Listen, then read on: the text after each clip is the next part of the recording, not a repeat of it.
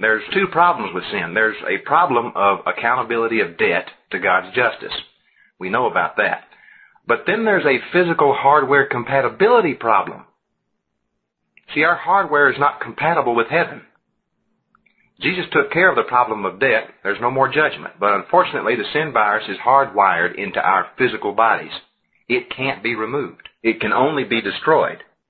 But at the moment of faith, the Holy Spirit quarantines the sin virus to your body only, your hardware, preserving your software, which is the real you, for a future upload into superior hardware that's in heaven.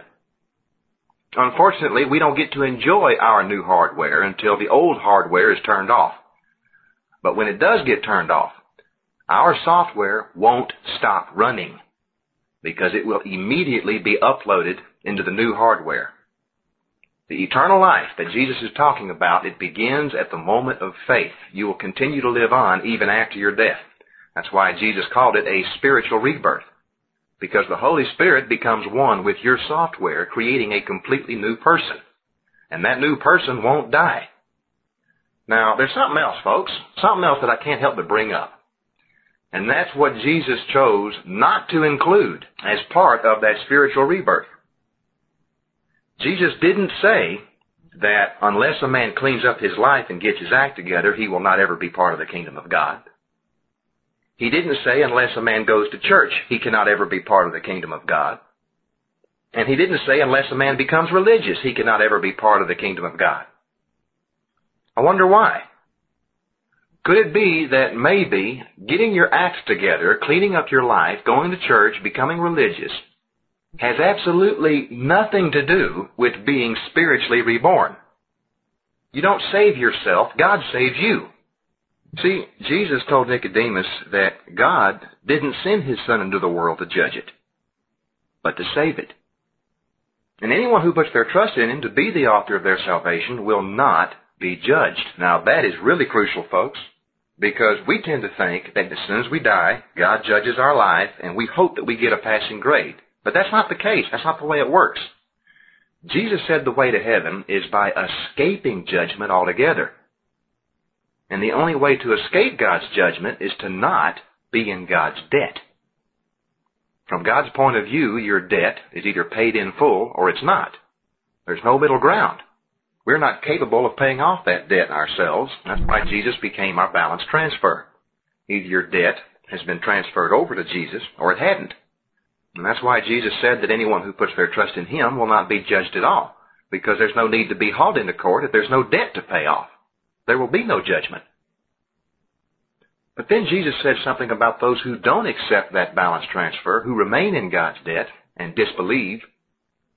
Jesus told Nicodemus that they've been judged already because the light has come into the world and they love the darkness more than the light. But what does he mean by that? Well, let's be honest, folks. All of us love the darkness a little bit. Some of us love it a little more than others, and some of us love it a lot. That's one of the side effects, one of the symptoms of the genetic defect known as the sin virus that infects all of us. But there are those who love it so much that they have a hatred for the light. They're opposed to the light. They're hostile to it. When Jesus said those who disbelieve, the word disbelieve there in the original Greek is active. It's continually active. In other words, it's done on purpose. These folks are not deceived. They know what they're doing. So don't confuse a passive disbelief out of ignorance or confusion with what Jesus is talking about here. When Jesus talks about those who love darkness more than the light, he's not talking about the regular Joe who just hadn't figured it out yet. Jesus is identifying a specific group of people. He's talking about a disbelief that is an active choice. These people disbelieve on purpose. They are not deceived by a lack of information or even disinformation. They willfully deceive themselves. It's interesting that the psychiatric community calls this kind of behavior narcissism. It's where people get into the habit of lying to themselves and actually believing those lies to save their ego. Now, there are narcissistic Christians too, but we're not talking about them right now. We'll get into that when we get to Paul's letters because Paul nails them to the wall.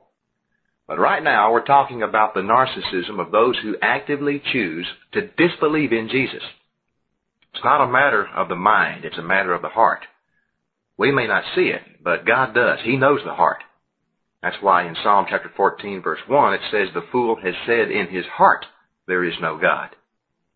Didn't say it in his mind. It's not a mental thing. He said it in his heart. But by doing so, he makes himself out to be a fool.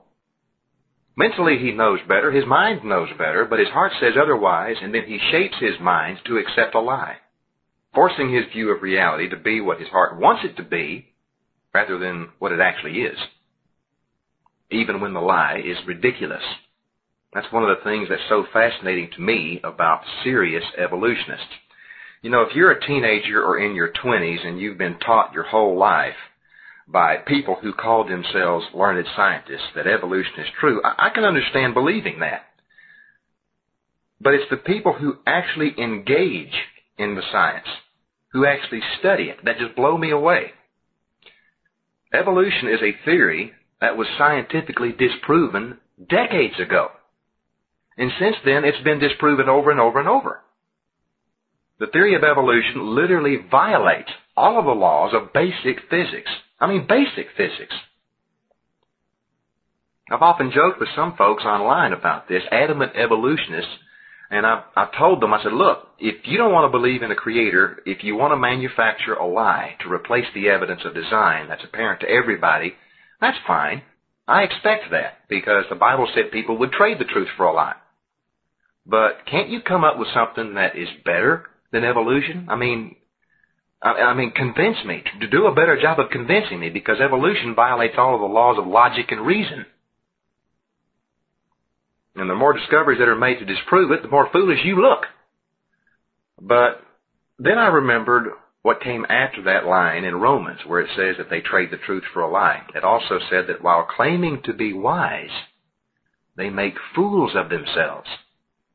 And they worship the creation rather than the creator. Boy, what is that if not the scientific priesthood's obsession and almost religious allegiance to the theory of evolution? The heart decides, not the mind. They'll believe a lie that violates their logical mind if their heart wants them to believe it bad enough. That's why Jesus said that they've been judged already. They're unreachable because technically they've already been reached. And they chose to disbelieve. It's not that they weren't convinced, they were convinced. But because they love the darkness more than the light, they choose to disbelieve. And it's my opinion, it's my view, that what Jesus is talking about here is the foundation for what he called blasphemy against the Holy Spirit in Matthew chapter 12 and Mark chapter 3. He identified that act as an unforgivable sin. That's why he told Nicodemus that those who actively disbelieve, that they've been judged already. Not that they will be judged or that they're right for judgment. They've already been judged. A lot of confusion over what blasphemy against the Holy Spirit really is and why it's unforgivable. It's not unforgivable because it's so horrible and so evil that even God, with all of His love and forgiveness, can't forgive it.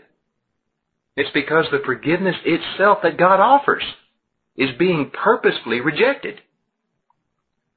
Now, those of us who are already saved might ask, well, why would anybody do that? Well, Jesus told us why. He said they do it because they love the darkness more than the light. See, you can't love one thing more than something else unless you know about both of them. See, this isn't about deception. You can't hate one thing more than something else unless you know about both of them. Jesus said these people love the darkness more than the light. And in the original Greek, it means more than and instead of the light. See, they're trading out. But then Jesus said that those who love the light don't have a problem coming out into the light. Yeah, they're sinners, but they don't mind. They know they're going to get cleaned.